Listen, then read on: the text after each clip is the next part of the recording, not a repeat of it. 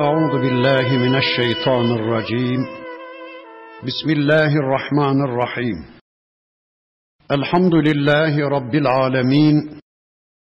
Vessalatu ve etemmu't teslimu ala seyyidina Muhammedinil meb'ûsi rahmeten lil âlemin. Allahümme la sehle illa ma cealtehu sehla ve ente tec'alul hazne izâ şi'te sehla. Allahümme allimna ma yenfa'na ve enfa'na bima allemtena ve zidna ilmen bi rahmetke ya erhamer rahimin. Amma ba'd.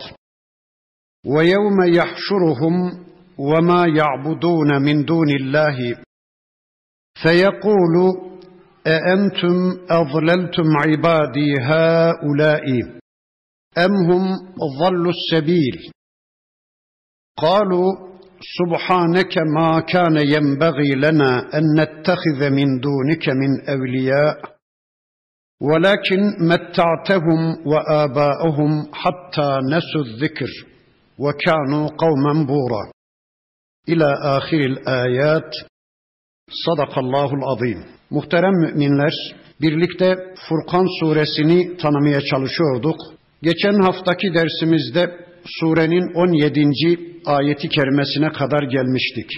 İnşallah bu haftaki dersimizde de okumuş olduğum bu on yedinci ayeti kerimesinden itibaren tanıyabildiğimiz kadar surenin öteki ayetlerini tanımaya çalışacağız. Bugün okumuş olduğum on yedinci ayeti kerimesinde Rabbimiz şöyle buyuruyor.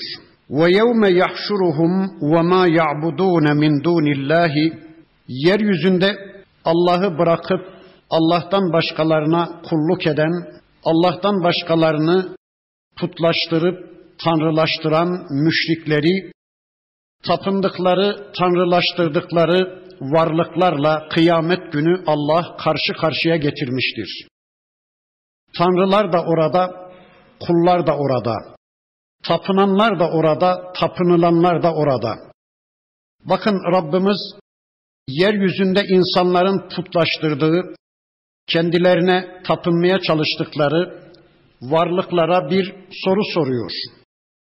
Feyekûlu اَاَنْتُمْ اَضْلَلْتُمْ عِبَادِي هَا اُولَٰئِ Söyleyin bakalım, şu kullarımı siz mi saptırdınız?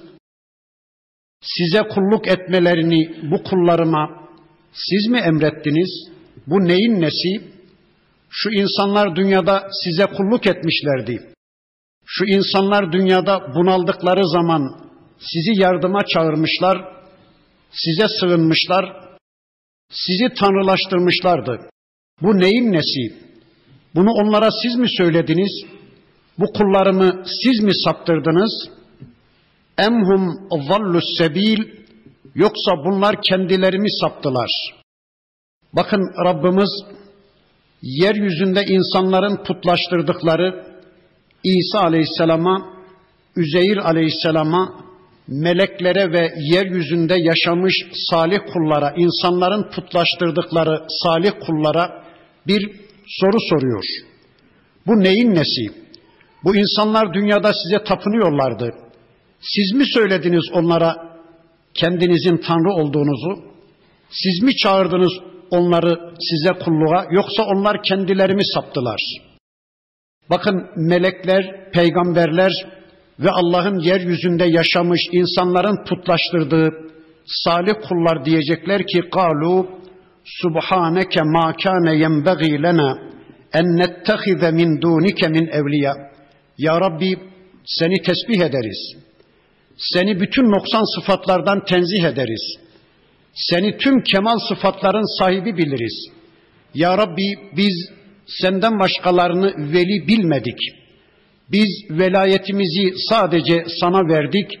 Dünyadayken boyunlarımızdaki kulluk iplerinin ucunu sadece sana verdik. Bir ömür boyu sadece sana kul olduk ve çevremizdeki insanları da sadece sana kulluğa çağırdık.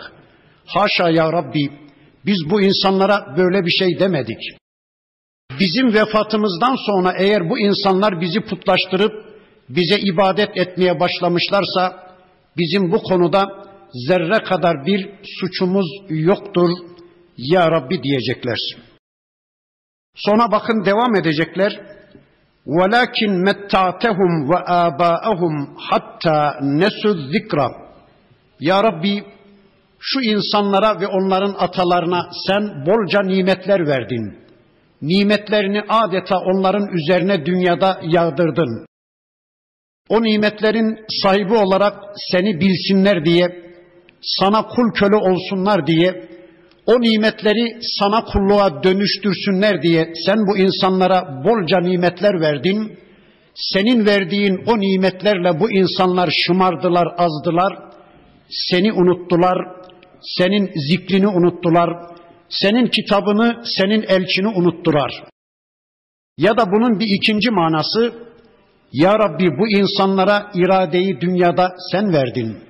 Bu insanlara seçim yetkisini sen verdin ya Rabbi. Bu insanlara irade verdin, özgürlük verdin. Bana kulluk da yapabilirsiniz, bana isyanı da tercih edebilirsiniz diye bu insanlara dünyada iradeyi sen verdin. Yani bu ortamı dünyada onlara sen hazırladın ya Rabbi. Senin verdiğin geçici yetkiyi, senin verdiğin iradeyi gerçek bir yetki sandılar, senin zikrini unuttular, senin kitabını unuttular, sana kulluğu unuttular da وَكَانُوا قَوْمًا بُورًا. Gerçekten helaki hak etmiş bir toplum oldular. Evet bakın, verilen bu cevaptan anlıyoruz ki bunlar peygamberler, işte şu anda İsa Aleyhisselam'ı kutlaştırmış Hristiyanlık dünya ona ibadet ediyor. Yahudilik dünya Üzeyr Aleyhisselam'ı putlaştırmış, ona sığınıyor, ona dua ediyor, ona ibadet ediyor. Ya da insanlar şu anda bir kısım salih kulları putlaştırıyorlar. Bunaldıkları, daraldıkları zaman yetiş ey falan ey filan diye onları yardıma çağırıyorlar.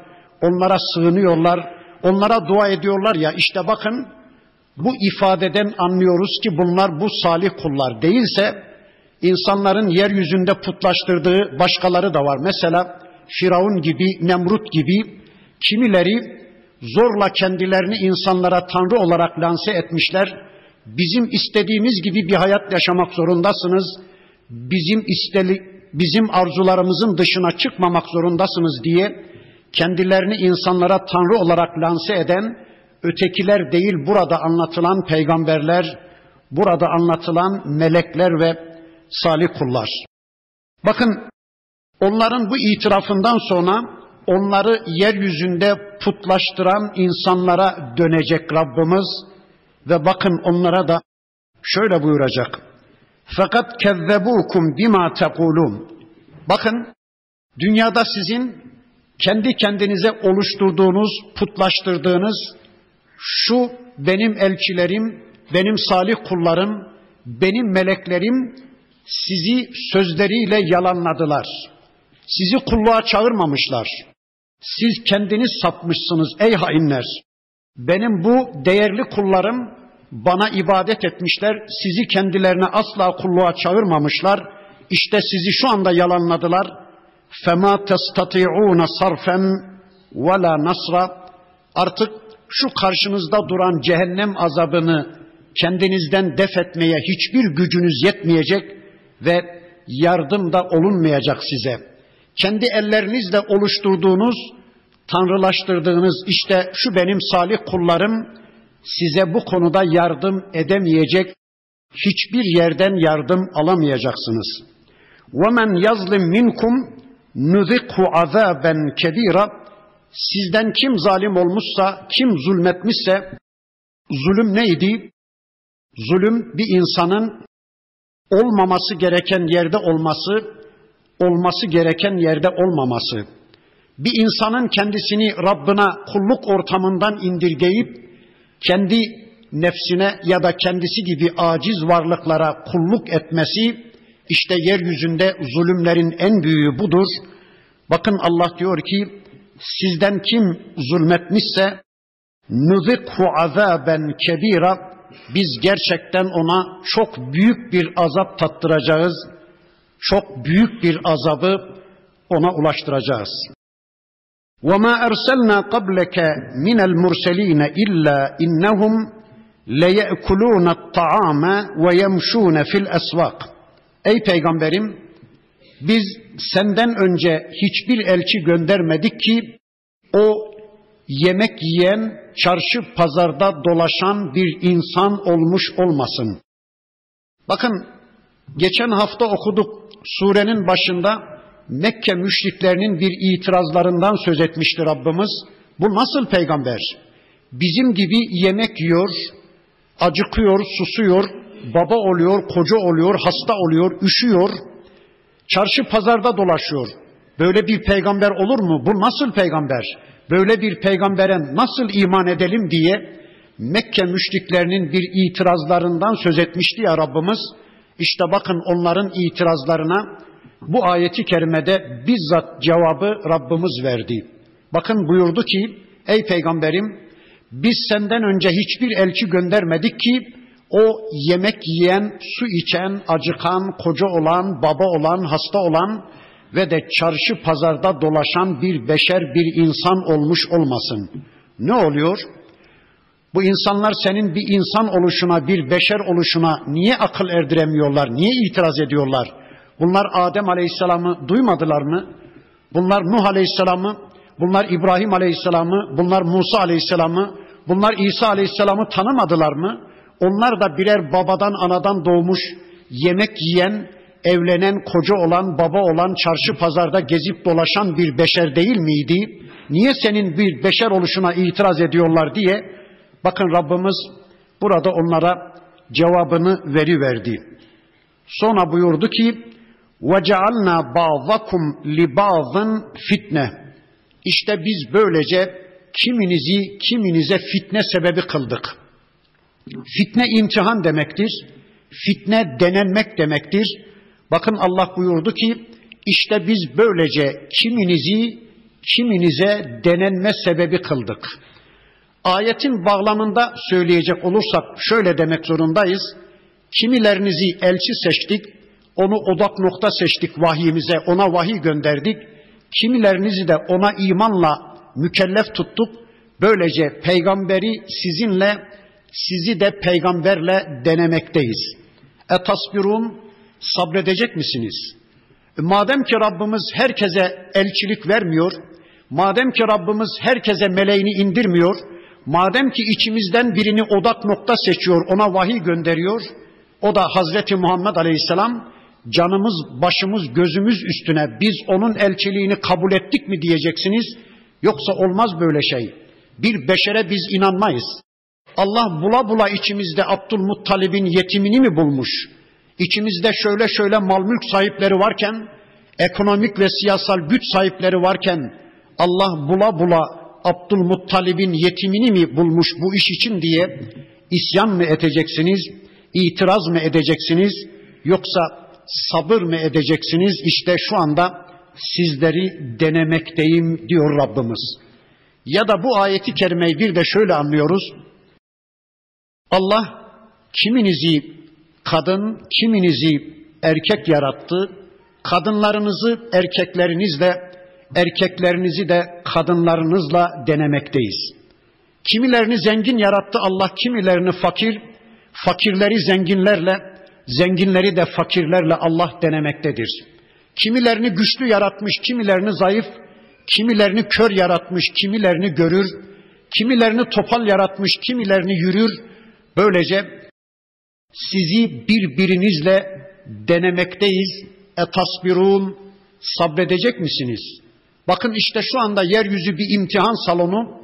Eğer yeryüzünde şu anda altı milyar insan varsa, altı milyar insan imtihandadır. Bakın ki herkesin imtihan sorusu farklıdır. Herkesin imtihan konumu, imtihan soruları farklıdır. Allah kimisine beş tane kız çocuğu vermiş, hiç erkek evladı vermemiş, onu öyle imtihan ediyor. Kimisini bir çadırla imtihan ediyor, kimisini bir villa ile imtihan ediyor, kimisini meteliksiz imtihan ediyor, kimisini zengin servetlerle imtihan ediyor. Etasbirun, sabredecek misiniz? Yani Allah'ın size tahsis buyurduğu imtihan sorularına hoş bakacak mısınız? Tamam, bunu bana münasip gördüğüne göre Rabbim en güzelini Rabbim yapar, en mütenasibini Rabbim yapar. Demek ki bu benim için hayırlıymış. Allah bu imtihan sorularını bana gönderdiğine göre bu bana en uygunmuş diye imtihan sorularına sabredecek misiniz? Yoksa ben buna mı layıktım? Ben şöyle şöyle olmalıydım. Ben şöyle şöyle bir konumda yaratılmalıydım diye Allah'ın imtihan konumuna isyan mı edeceksiniz? İşte şu anda Allah sizi denemektedir. وَكَانَ رَبُّكَ بَصِيرًا. Şüphesiz ki Rabbim herkese basirdir, herkesi görmektedir. Şu anda müminlerin imanlarını, teslimiyetlerini de Allah görmektedir. Şu anda kafirlerin isyanlarını, itirazlarını da Allah görmektedir. وَقَالَ الَّذ۪ينَ لَا يَرْجُونَ لِقَاءَنَا. Bizimle karşılaşmayı ummayanlar, yani öleceklerine ihtimal vermeyenler, öleceklerine inansalar bile öldükten sonra dirileceklerine inanmayanlar, öldükten sonra dirileceklerine inansalar bile bizim hesabımıza, kitabımıza inanmayanlar, yani bizim mahkeme-i kübramızda hesaba çekileceğine ihtimal vermeyenler dediler ki وَقَالَ الَّذ۪ينَ لَا يَرْجُونَ لِقَاءَنَا. Bizimle karşılaşmayı ummayanlar, dünyayı tatminkar bulanlar, dünyanın ötesinde bir cennet özlemi duymayanlar. Ne var bu dünyada? İstediğimiz her şeyi bulabiliyoruz. Ne olacak yani ahiret diyenler? Dediler ki لَوْلَا نُزِّلَ عَلَيْنَا الْمَلَائِكَةُ. Keşke her birerimize bir melek indirilseydi. Bakın, diyorlar ki Muhammed Aleyhisselam'a bir melek vahiy indiriyormuş. Cebrail isminde bir melek vahiy indiriyormuş. E görmüyoruz ki, biz görmüyoruz ki, keşke Allah her birerimize bir melek indirseydi, keşke Allah her birerimizi elçi yapsaydı, keşke Allah her birerimize bir kitap indirseydi. Ev nera rabbena, yahut da Rabbimizi bir görseydik. Ya madem bir Allah var, bizi kendisinden haberdar etmek istiyor, madem ki o Allah bize vahiy gönderiyor, bize program gönderiyor, e ne olaydı keşke karşımıza bir geçseydi de işte ben Allah'ım bana inanın deseydi, biz Allah'ı bir görseydik, elimizle dokunsa, gözümüzle görse, duyularımızla algılasaydık, belki o zaman biz de inanırdık. Şu kafirlerin gururlarına, kibirlerine, ukalalıklarına ve isyanlarına bir bakın. Bir meleği gördüğümüz anda imtihan biter. Allah'ı gördüğümüz anda imtihan biter. Çünkü bakın, bilinen bir şeye iman istenmez. Görünen bir şeye iman istenmez. İnsanlara inanın denmez. İnsanları zaten görüyoruz, biliyoruz ama Allah'a inanın denir değil mi? Dünyaya inanın denmez. Zaten dünyayı görüyoruz, biliyoruz ama ahirete inanın denir değil mi? İman bilginin konusu değil, iman gaybın konusu. Bir melek görüldüğü zaman ya da Allah bizzat kendi zatını bize gösterdiği zaman imtihan biter, iman da biter, imtihan da biter. Herkes zorunlu olarak iman etmek zorunda kalır. Böyle zorunlu bir imana da Allah iman demiyor. O zaman herkes yine iman etmek zorunda kalır ki böyle zorunlu bir imana Allah iman demiyor. Ama bakın ukala Mekke müşrikleri bugün de aynı şey. Bir melek gösterinde inanalım diyorlar. Hadi Allah var da madem gösterinde iman edelim diyorlar. Bugün de aynı şeyleri söylüyorlar. Bakın Allah diyor ki لَقَدْ اِسْتَكْبَرُوا ف۪ي اَنْفُسِهِمْ.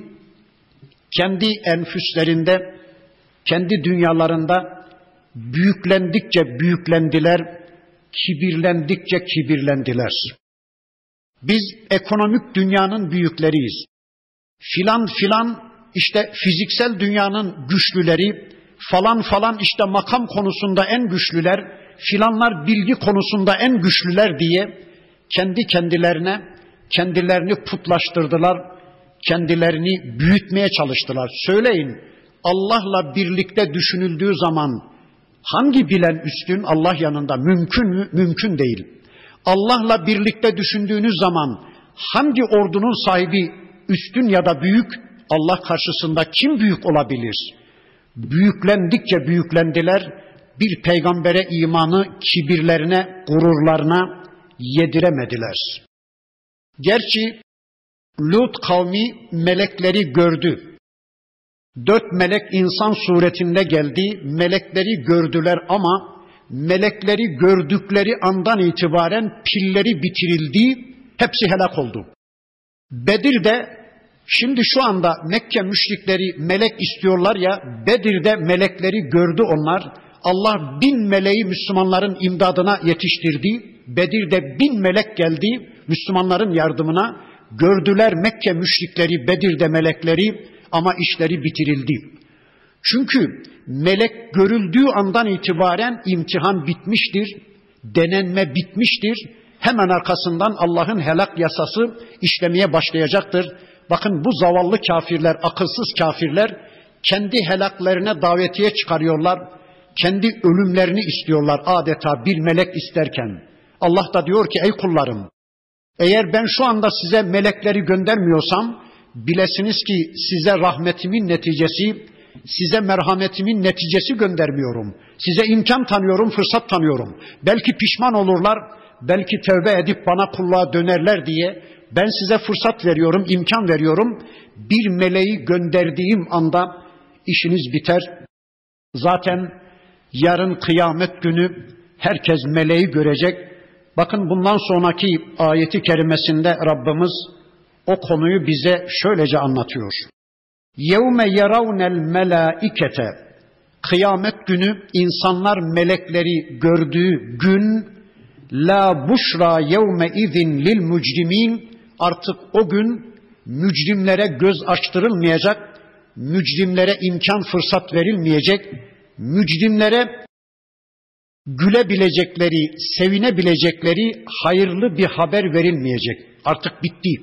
Kıyamet günü melek istiyorlardı ya, işte insanlar meleği gördükleri anda artık kafirlere yüzlerini güldürecek bir haber yoktur, sevinçli bir haber yoktur. وَيَقُولُونَ حِجْرًا مَحْجُورًا Melekler onlara diyecek ki siz şu tarafa ayrılın, bu iş size yok.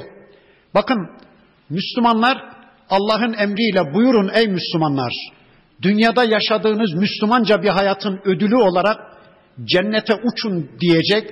Müslümanlar şöyle cennete doğru ayrılacak, mahşer yerinden cennete doğru yürüyünce kafirler de bir ümit içinde onlar da cennete doğru şöyle hareketleneceklermiş. Melekler diyeceklermiş ki durun durun, hayrola beyler, bir durum mu var? Ne oluyor? Yok size cennet. Boşuna ümitlenmeyin, boşuna cennet tamahı içine girmeyin, bu iş size yok, siz şöyle bir kenara ayrılın bakalım. Ne oluyor?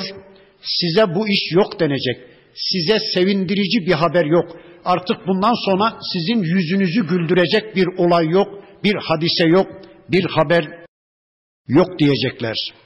Ya da bu sözü kafirler ve mücrimler meleklere söyleyecekler. Diyecekler ki ey Allah'ın melekleri ne olur biraz bekleyin. Bizi bir anda cehenneme sürmeyin. Sürüler gibi bizi cehenneme sürmeyin. Az biraz bekleyin. Belki Rabbimiz bizi affediverir. Belki Rabbimizin bir affıyla karşı karşıya kalıveririz. Belki amel defterimize yazılmış hayırlı bir amel karşımıza çıkıverir de belki Rabbimizin cehenneme gitmekten kurtuluruz. Hele biraz bekleyin diyecekler. Ama avuçlarını yalayacaklar. Kesinlikle onlar için sevindirici bir haber yoktur. Yüzlerini güldürecek bir hadise yoktur. Çünkü bakın Allah buyurur ki وَقَدِمْنَا اِلَى مَا عَمِلُوا مِنْ عَمَلٍ Biz onların amellerinin önüne geçtik. O kafirlerin, o zalimlerin, o suçluların amellerini ortaya döktük. Heybelerinde, torbalarında ne varsa hepsini ortaya döktük. فَجَعَلْنَاهُ هَبَاءً مَنْثُورًا Onların amellerinin tamamını toz toprak haline getiriverdik. Toz duman haline getiriverdik. Tıpkı rüzgarlı bir havada savrulup giden bir kül yığınına dönüştürüverdik. Ya Rabbi sen bizi koru. Kafirler de bu dünyada plan proje yaptılar, onlar da amel işlediler, onlar da yoruldular, onlar da bir hayat yaşadılar. Onların amelleri de geldi, döküldü ortaya ama iman etmedikleri için, sermayeyi kaybettikleri için onların kâra geçmesi mümkün değil. Önceki derslerimin birisinde de söylemiştim, yeri gelmişken bir daha söyleyeyim. Bakın, bir insanın amel defterine amellerin yazılabilmesi için, bir insanın kâra geçebilmesi için, artıya geçebilmesi için onun önce sermayeye ihtiyacı var. Sermayesiz kâra geçmek mümkün değil. Sermaye de imandır. Eğer bir insanın imanı yoksa onun hiçbir ameli kabul değildir. Hiçbir ameli değerlendirilmeye tabi tutulacak değildir. İşte şu anda Edison elektriği bulmuş, biz onun ışığında tefsir okuyoruz. Allah'ın ayetlerini tanımaya çalışıyoruz. Eğer Edison iman etmemişse, kafir olarak göçüp gitmişse ki bildiğimiz odur, zerre kadar bu eyleminin karşılığını göremeyecek. İşte bakın Allah diyor ki, onların amelleri rüzgarlı bir havada savrulup giden bir kül yığınına dönüvermiştir. Zaten onlar ahirete inanmadıklarından ahirete intikal eden bir amelleri de yoktur. Kafirin amelleri değerlendirilmeye tabi tutulmayacak. Çünkü onun imanı yoktur, sermayesi yoktur. Yani adamlar çuvallarla elmas diye, altın diye gazoz kapağı toplayıp gelmişler, taş toplayıp gelmişler. Amelleri de hiçbir değer ifade etmemiş. Allah bizi böyle amelleri boşa çıkan kullarından etmesin. Ama bunun için hangi ameller değerli, hangi ameller değersiz, hangi ameller mizana konacak, hangileri konmayacak, hangileri gazoz kapağı, çakıl taşı, hangileri altın ya da elmas, işte bu kitabında bugün anlatıyor. Eğer bugün bir insan şu kitabı okumuyorsa, eğer Allah'ın Furkan isimli şu kitabıyla birlikte hareket etmiyorsa, gece gündüz bu kitabın bilgilenmesine kendisini teslim etmemişse, bu kitabın şerefli bilgilerine ulaşmamışsa, bu kitapla bakar, bu kitapla konuşur, bu kitapla yürür, bu kitapla düşünür, bu kitabın gözlüğüyle hadiselere bakabilir hale gelmemişse, o da gazoz kapağı topluyor Allah korusun, o da çuvallarla taş toplayıp geliyor elmas diye, altın diye, onun amelleri de yarın atılıverecek, değerlendirilmeye tabi tutulmayacak Allah korusun. Ashabul cenneti yevme izin hayrun müstakarran. Cennet ashabı o gün çok değerli bir makamdadır. Bir karar mevkiinde, bir istikrar mahallinde, tam kararına kavuşmuş, çok güzel bir yerleşim merkezindedir. Ve ahsenu makıyla, bir de çok güzel bir dinlence yerindedir. Cennet ashabı çok güzel bir dinlenme yerinde, çok güzel bir ağırlanma yerindedir. Bakın, bu dünyada kafir de yoruldu, mümin de, kafir de çalıştı, mümin de, ama mümin yorgunluğunu gidermek için yarın hurilerine, gılmanlarına yaslanırken, kafir de cehenneme yaslanacak, Allah korusun, ateşe yaslanacak. Böyle bir akıbetten Rabbim hepimizi korusun. Ve yevme teşakkakus sema'u bil gamami. O gün sema bembeyaz bulutlar gibi parçalanmıştır. Bu nasıl olacak? Bunu bugünden bilmek, anlamak ya da anlatmak mümkün değil. Bu sadece kıyamet günü olacağı için bugünden anlamak da zor, anlatmak da zor. Bakın Allah diyor ki, kıyamet günü gökyüzü bembeyaz bulutlar gibi paramparça parçalanacak. Sadece şu kadarını anlıyoruz ayetin devamından. وَنُزِّلَ الْمَلَائِكَةُ تَنْزِيلًا. Kapılar oluşacak gökyüzünde, o kapılardan kar yağıyormuş gibi, elinde, her birerinin elinde bir insanın amel defteri olduğu halde melekler yeryüzüne inmeye başlayacak. Düşünebiliyor musunuz? Hazreti Adem Aleyhisselam'dan şu ana kadar yerdeki kum taneleri kadar insan gelmiş geçmiş, her birerinin elinde bir insanın amel defteri olduğu halde sanki gökyüzünden, o yarılmış, kapı kapı oluşmuş semadan melekler ellerinde amel defterleri olduğu halde yeryüzüne inmeye başlayacaklar. El mulku yevme izinil hakku lirrahman. İşte o gün mülk, o gün söz hakkı, o gün hükümranlık, o gün egemenlik, o gün yetki, o gün mülkiyet hak olarak Rahman'a aittir. Peki bugün kime ait? Elbette bugün de mülkün sahibi Allah'tır. Elbette bugün egemen, bugün de egemen Allah'tır ama bugün kullarına geçici bir yetki verdiği için Allah kimseye dokunmuyor. İşte şu anda namaz kılana da dokunmuyor, içki içene de dokunmuyor, Allah'a Allah'ın istediği biçimde kul olana da dokunmuyor, Allah'a isyan içinde bir hayat yaşayanlara da dokunmuyor. Niye? İrade verdi ya Allah, bize seçim yetkisi verdi ya, geçici bir mülkiyet yetkisi verdi ya Rabbimiz, işte şu anda konuşmuyor. Herkes dilediğini yapsın, isteyen istediği gibi bir hayat yaşasın, sonunda sonucuna katlanmak kaydı şartıyla ben kimseye dokunmayacağım diyor ya, işte şu anda insanlar bu geçici yetkiyi gerçek yetki zannediyorlar. Geçici mülkiyet yetkisini gerçek mülkiyet zannediyorlar ve aldanıyorlar. Ama o gün o geçici yetkilerin tamamı bitmiştir. Özgürlükler bitmiştir. İradeler bitmiştir. O gün mülk gerçekten Rahman olan Allah'a aittir. وَكَانَ يَوْمًا عَلَى الْكَافِر۪ينَ عَس۪يرًا O gün gerçekten kafirler için zor bir gündür. Bundan sonra bakın Rabbimiz belki bu surenin bel kemiği diyebileceğimiz bir konuyu anlatacak bize. Şu ana kadar iyi dinlemediniz demek istemedim ama Allah razı olsun şu ana kadar güzel dinlediniz Rabbinizin ayetlerini. Lakin şu ayeti biraz daha ciddi dinlemenizi istiyorum. Bakın Allah buyuruyor ki يَوْمَ يَعَظُّ الظَّالِمُ عَلَى يَدَيْهِ O gün zalim parmaklarını ısıracak. Niye ısırır insan parmağını? Hiç beklemediği, hiç ummadığı bir felaketle, bir belayla, bir musibetle, bir olayla karşı karşıya kaldığı zaman dehşetinden, heyecanından insan ellerini ısırır değil mi? Bakın Allah diyor ki o gün zalim ellerini ısıracak. Yekulu şöyle diyecek.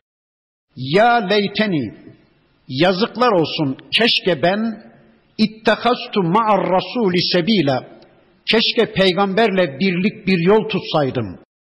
Keşke yolumu peygambere çıkarsaydım. Keşke peygambere giden bir yolda olsaydım. Keşke benim yolumu peygambere çıkaracak Buhari ile, Müslim'le, Ebu Davud'la birlikte olsaydım. Keşke peygamberle birlik bir yolda olsaydım. Keşke soframın başına peygamberle birlikte otursaydım. Keşke düğünümü peygamberle birlikte yapsaydım. Şunları şunları yapma, şunları şunları yap dediği yerde, onun yapma dediklerini yapmasaydım düğünde, onun yap dediklerini yapsaydım, düğünümü peygamberle birlikte yapsaydım. Keşke dükkanımı peygamberle birlikte açsaydım. Keşke hanımımla ilişkimi peygamberimin istediği biçimde ayarlasaydım. Keşke komşularımla diyaloğumu peygamberle birlikte ayarlasaydım. Keşke peygamber eşliğinde bir hayat yaşasaydım. Keşke yaşadığım hayatta peygamber yanı başımda olsaydı. Sorabileceğim kadar, ondan bilgi alabileceğim kadar peygamber eşliğinde bir hayat yaşasaydım. Keşke peygamberle birlikte bir yolda yürüseydim. Devam ediyor bakın. Ya veyleta yazıklar olsun bana. Leyteni keşke ben lem ettehiz fulanen halila. Keşke falanı filanı da dost edinmeseydim. Bakın ifadeye dikkat edin. Keşke falanı filanı dost edinmeseydim. Çünkü lekad azalleni ani zikri ba'de izcaeni. O dost edindiğim falan filan beni zikirden uzaklaştırdı. Beni Kur'an'dan uzaklaştırdı. O dost bildiğim falan filan Kur'an'la benim arama girdi. Beni Kur'an'dan, beni zikirden uzaklaştırdı. Ba'de izcaeni. O Kur'an halbuki bana gelmişti. Allah o kitabı bana göndermişti. O kitap bana inmişti. Tam ben kitapla buluşacak iken, tam peygamberimin sünnetiyle tanışacak iken, birileri, dost bildiğim birileri kitapla benim arama girdiler, beni kitaptan uzaklaştırdılar. Keşke ben, beni kitaptan uzaklaştıran, beni kitaptan saptıran falanı filanı dost edinmeseydim. Ne anladınız? Bakın ben anladıklarımı ağır ağır inşallah bir söyleyeyim. Birisini meyhaneden çıkarıyorsunuz, tevbe et, Müslüman ol, şöyle Müslümanca bir hayata yönel diyorsunuz. Adam tam Kur'an'la tanışacak iken, tam peygamberinin sünnetiyle buluşacak iken, adamın karşısına başka kitaplar çıkarıyorsunuz. Bak şu kitaplar İslam'ı çok güzel anlatır. Önce bu kitapları bir oku. Ya da adamın karşısına bir tarikat grubunu çıkarıyorsunuz. Veya adamın karşısına bir cemaati çıkarıyorsunuz. Ya da bir partiyi çıkarıyorsunuz. Böylece adamı Kur'an'dan uzaklaştırıyorsunuz. Tam adam Kur'an'la tanışacak iken, tam adam sünnetle tanışacak iken, siz Kur'an'la o adamın arasına giriyorsunuz. Kur'an'dan başka kitapları, peygamberden başka örnekleri o kişiye sunuyorsunuz ve o kişiyi Allah korusun kitaptan uzaklaştırıyorsunuz. Bir canlı örnek vereyim. Bundan üç beş sene önce Jamaika'dan bir kadın geldi, Konya'da Müslüman oldu. Tam kadın Kur'an'la buluşacak iken, bu dinin temel kaynağı Kur'an'la tanışacak iken, adamın karşısına bir cemaat çıkardılar. Başörtüsüne furuat diyen bir cemaati çıkardılar. O kadın Müslüman, beş yıldır Konya'da Müslüman ama başı açık geziyor. Tam kadın Kur'an'la tanışacak iken, tam peygamberle tanışacak iken, onun karşısına bir cemaati çıkardılar. Kadın beş yıldır Konya'da Müslüman ama başı açık geziyor. Zalim kişi diyecekmiş ki elini ısırarak, keşke falanı filanı dost edinmeseydim. Kur'an bana gelmişken, Kur'an beni muhatap kabul etmişken, Kur'an beni kendisiyle mükellef tutmuşken, tam ben kitabımla tanışacak iken, birileri Kur'an'la benim arama girdi, beni Kur'an'dan uzaklaştırdı. Keşke ben o falan filan kişiyi dost edinmeseydim. Keşke onları dinlemeseydim. Keşke onları izlemeseydim. Keşke onlar kaynaklı bir hayat yaşamasaydım. Ben benimle dostluk yapmak isteyen Müslümanlara şu üç şeyi teklif ediyorum. Kimi Müslümanlar diyorlar ki hocam evim şu, arabam şu, dükkanım şu, işim şu, aşım şu, param şu. Seni bir Müslüman kardeş olarak hayatıma karışmaya yetkili kılıyorum. Bende gördüğün yanlışları düzeltmene izin veriyorum. Hayatıma müdahale etmene izin veriyorum diyen, yani benimle dostluk kurmak isteyen Müslümanlara ben şu üç şeyi teklif ediyorum. Bir, benim yanımdayken sana ne diyecek kadar rahat ol. Çok rahat bana sana ne diyebilirsin. Çünkü sana ne denmeyecek iki varlık var, Allah ve Resulü. Bunun dışında herkese sana ne diyebilirsin? Bana çok rahat sana ne diyebilecek kadar benim yanımda rahat ol diyorum. Çünkü ben insanları rahatsız etmek için görevlendirilmiş birisi değilim. Çok rahat sana ne diyebilirsin? Bir. İki, ben sana bir soru sorduğum zaman istediğin gibi cevap ver ama doğru cevap ver. Çünkü ben seninle ilişkimin sağlığını ölçebileyim. Neredeyim, hangi konumdayım, nasıl faydalı olabiliyorum, nerede durmuşum, nerede yürümeliyim? Ben sana bir soru sorduğum zaman doğru cevap ver ama istediğin gibi cevap ver, doğru cevap ver ki ben seninle ilişkimin sağlığını, sıhhatini ölçebileyim. İki, üç, Kur'an'a git, peygambere git, iyi bir Müslüman olursun diyorum. Üçüncüsünde bunu söylüyorum. Kur'an'a git, sünnete git, iyi bir Müslüman olursun. Allah'ın kitabıyla tanış, hemen acele, peygamberin sünnetiyle tanış, iyi bir Müslüman olursun diyorum. Beni dinle değil, beni izle değil, ben anlatayım da sen beni dinle değil, ben kılayım namazı beni izle, ben vereyim zekatı aynen benim gibi değil. Ben insanları kendime çağırmam. Çünkü ben Allah'ın yasal bir örneği değilim ki, ben Musa Aleyhisselam gibi, ben Yusuf Aleyhisselam gibi, ben Yakup Aleyhisselam gibi, ben Nuh Aleyhisselam gibi, ben İbrahim Aleyhisselam gibi Allah'ın kitabında insanlara örnek gösterdiği yasal bir örnek değilim ki. Bin yanlışım var, bin kusurum var. Eğer insanlar beni izlerse, ben insanları kendime çağırırsam, bende çakılır kalırlar, beni bir adım öteye aşamazlar. Öyleyse ben insanları Kur'an ve sünnete yönlendiriyorum. Şu yaptığım derslerinin tümünde benim hedefim budur. Şu Müslümanlar okumaya bir başlasalar, Kur'an'la bir tanışsalar, sünnetle bir tanışsalar, işte benim çağrım odur. Ben bugüne kadar Müslümanlara sadece bunu anlattım. Kur'an'la tanışın, sünnetle tanışın ey Müslümanlar. Kurtulmak istiyorsanız dedim. İşte karşımdaki o arkadaşa diyorum ki Kur'an'a git, sünnete git, iyi bir Müslüman olursun. Sen de oku, benim yanlışlarım varsa sen de beni uyar.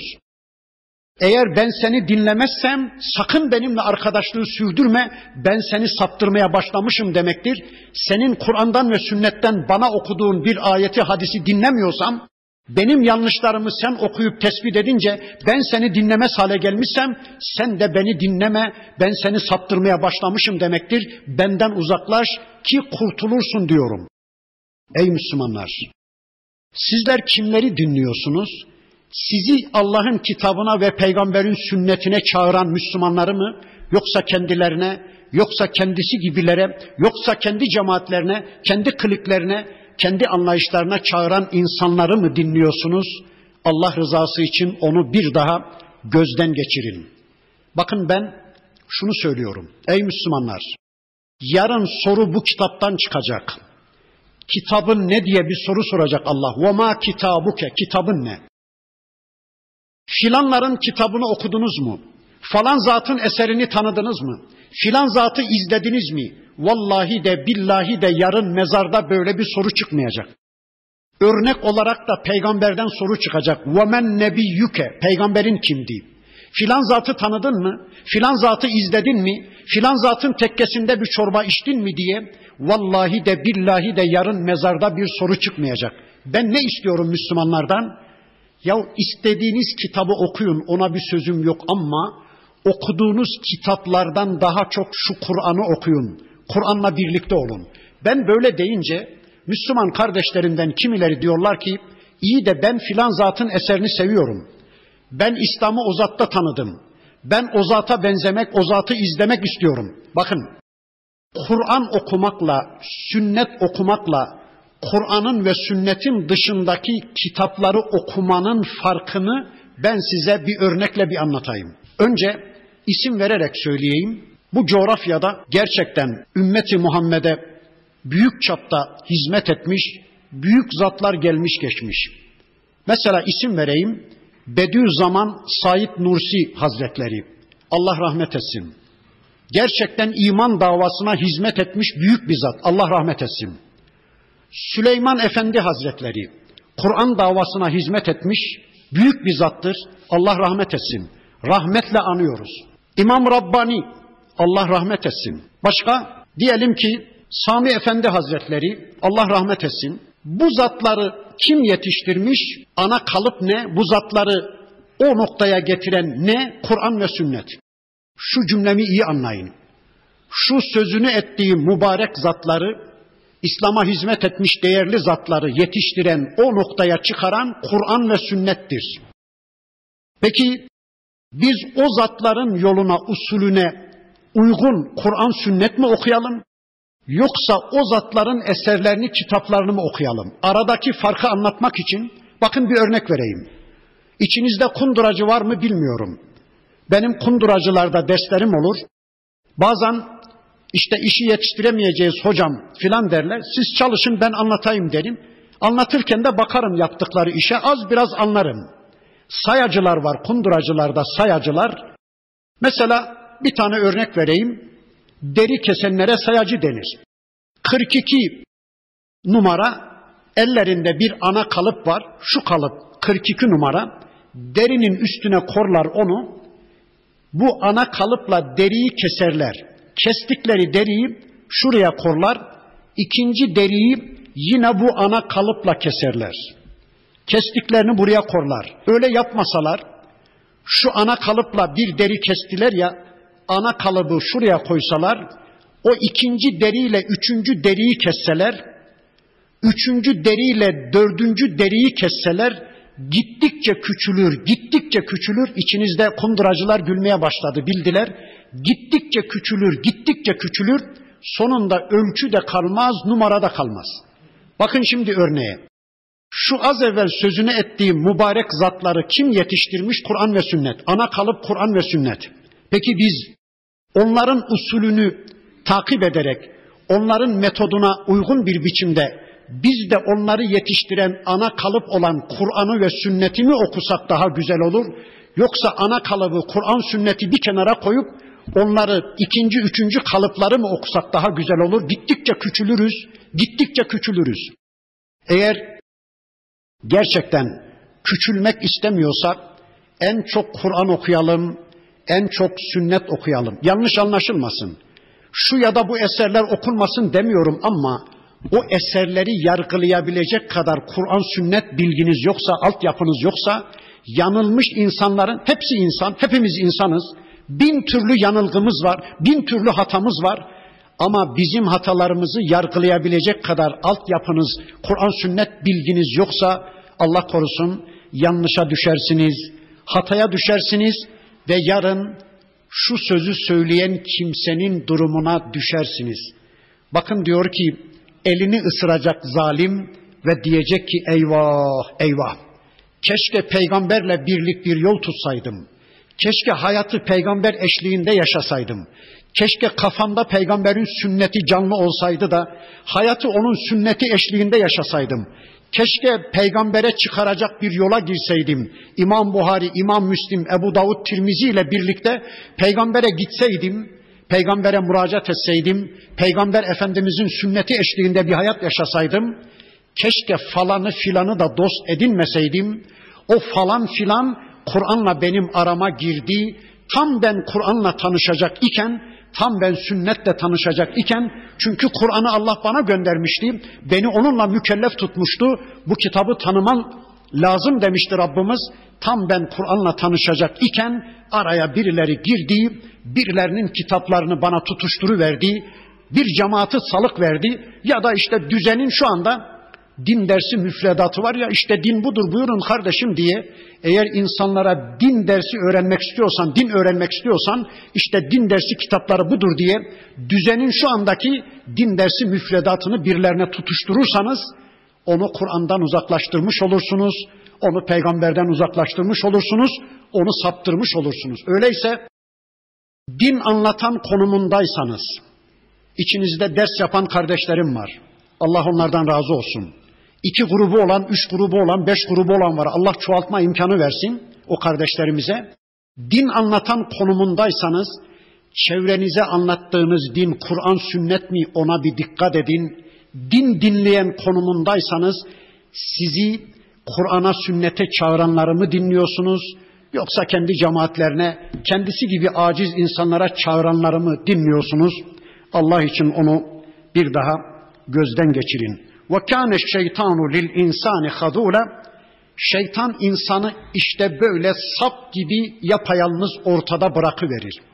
Peki bu işi kim yaptırıyormuş? Şeytan yaptırıyormuş. Bakın önceki derslerimin birisinde söylemiştim. Yeri gelmişken ağır ağır bir daha söyleyeyim. Şeytan diyor ki, yeter ki insanlar Allah'ın kitabına yönelmesinler. Yeter ki insanlar Kur'an'ı okumasınlar diye şeytan insanların karşısına öyle kitaplar çıkarıyor ki aman şu kitap öncelikle okunmalı. Aman şu kitap çok güzel İslam'ı anlatıyor. Şeytan insanların karşısına öyle çok kitaplar çıkarıyor ki yeter ki insanlar Kur'an'ı okumasınlar. Yeter ki insanlar Kur'an'a yönelmesinler. Yeter ki insanlar örnek olarak, örnek şahsiyet olarak peygambere yönelmesinler. Peygamber aleyhisselamın sünnetini öğrenmesinler diye şeytan insanların karşısına öyle çok örnek şahsiyetler çıkarıyor ki yeter ki insanlar Allah'a secde etmesinler de neye ve kime secde ederlerse etsinler diye şeytan insanların karşısına öyle secde makamları çıkarıyor ki paraya secde ettiriyor, makama secde ettiriyor, konuma secde ettiriyor, secde ettiriyor. İnsanlar yeter ki Allah'a secde etmesinler de kime ve neye secde ederlerse etsinler diye şeytan insanların karşısına çok farklı secde makamları çıkarıyor. İşte şeytan insanı böyle sap gibi ortada bırakır. وَقَالَ الرَّسُولُ. Peygamber dedi ki, ya Rabbi, ey Rabbim, inne kavmi, muhakkak ki şu benim kavmim, şu benim toplumum, şu benim ümmetim, ittehadu hazel Kur'ane mehcura. Kur'an'ı mehcur bıraktılar.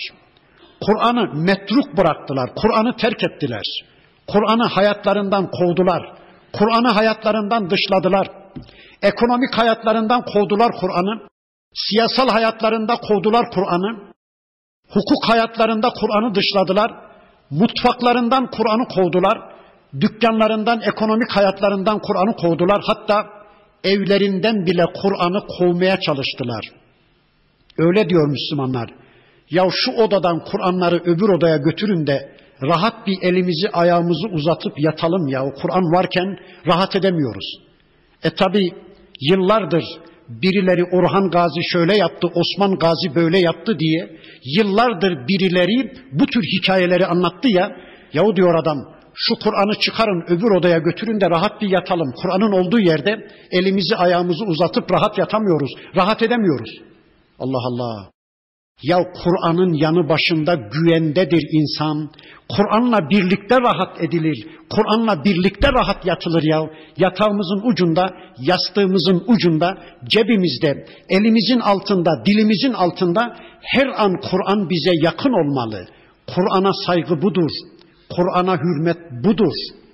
Hatta ben bazen özel hanım kardeşlerimle ders yaparım. Onlara şöyle tekliflerde bulunurum. Bakın, sabahleyin kocalarınızın önüne, çocuklarınızın önüne kahvaltı sofra getiriyorsunuz ya, işte çaydı, peynirdi, zeytindi. Şöyle iki tane mealli olsun ama iki üç sayfayı da yırtın, üç sayfayı yırtın, bir tabağın içine koyun, sofraya onu da getirin. Başka türlü okumuyor kocalarınız, çocuklarınız diyorum. Zeytini yediğiniz gibi, peyniri yediğiniz gibi şu üç sayfayı da okuyacaksınız. Bu da bir kahvaltı türü diye sunun diyorum. Vallahi de billahi de işte Kur'an'a hürmet budur. Okunsun yeter ki Kur'an. Yok yükseklere kaldıralım. Aman efendim insanların eli değmesin. Yüksek işte yerlere kaldırın. Allah'ın indirdiğini biz kaldırmadan yana bir tavır alıyoruz. Bu Allah'ın yaptığının tamamen tersidir, aksidir, zıttıdır. Allah indiriyor, elimizin altında, dilimizin altında olsun diye, sürekli bizimle birlikte olsun diye, bize yakın olsun diye, biz de Allah'ın indirdiğini kaldırmaya çalışıyorsak yanlış yapıyoruz. Bakın, yarın kıyamet günü sevgili Peygamberimiz şikayette bulunacaklar. Ya Rabbi, benim toplumum Kur'an'ı mehcur bıraktılar, metruk bıraktılar. Yani az okunacak bir duruma getirdiler. وَكَذَٰلِكَ جَعَلْنَا لِكُلِّ نَب۪يِّنْ عَدُوًا مِنَ الْمُجْرِم۪ينَ. İşte böyle ey peygamberim, biz her bir peygamberimize mücrimlerden, suçlulardan bir düşman kıldık, düşmanlar kıldık. Allahu Ekber. Bakın, Allah'ın bir yasasıyla karşı karşıyayız. Sevgili Peygamberimize diyor ki Rabbimiz, işte böyle ey Peygamberim, biz her bir peygambere kafirlerden, mücrimlerden düşmanlar kıldık. Ey Peygamberim, şu anda karşında güçlü kuvvetli düşmanlar var diye niye hayıflanıyor, niye üzülüyorsun? E senden önceki elçilerimizin karşısında da aynı güçlü düşmanlar vardı.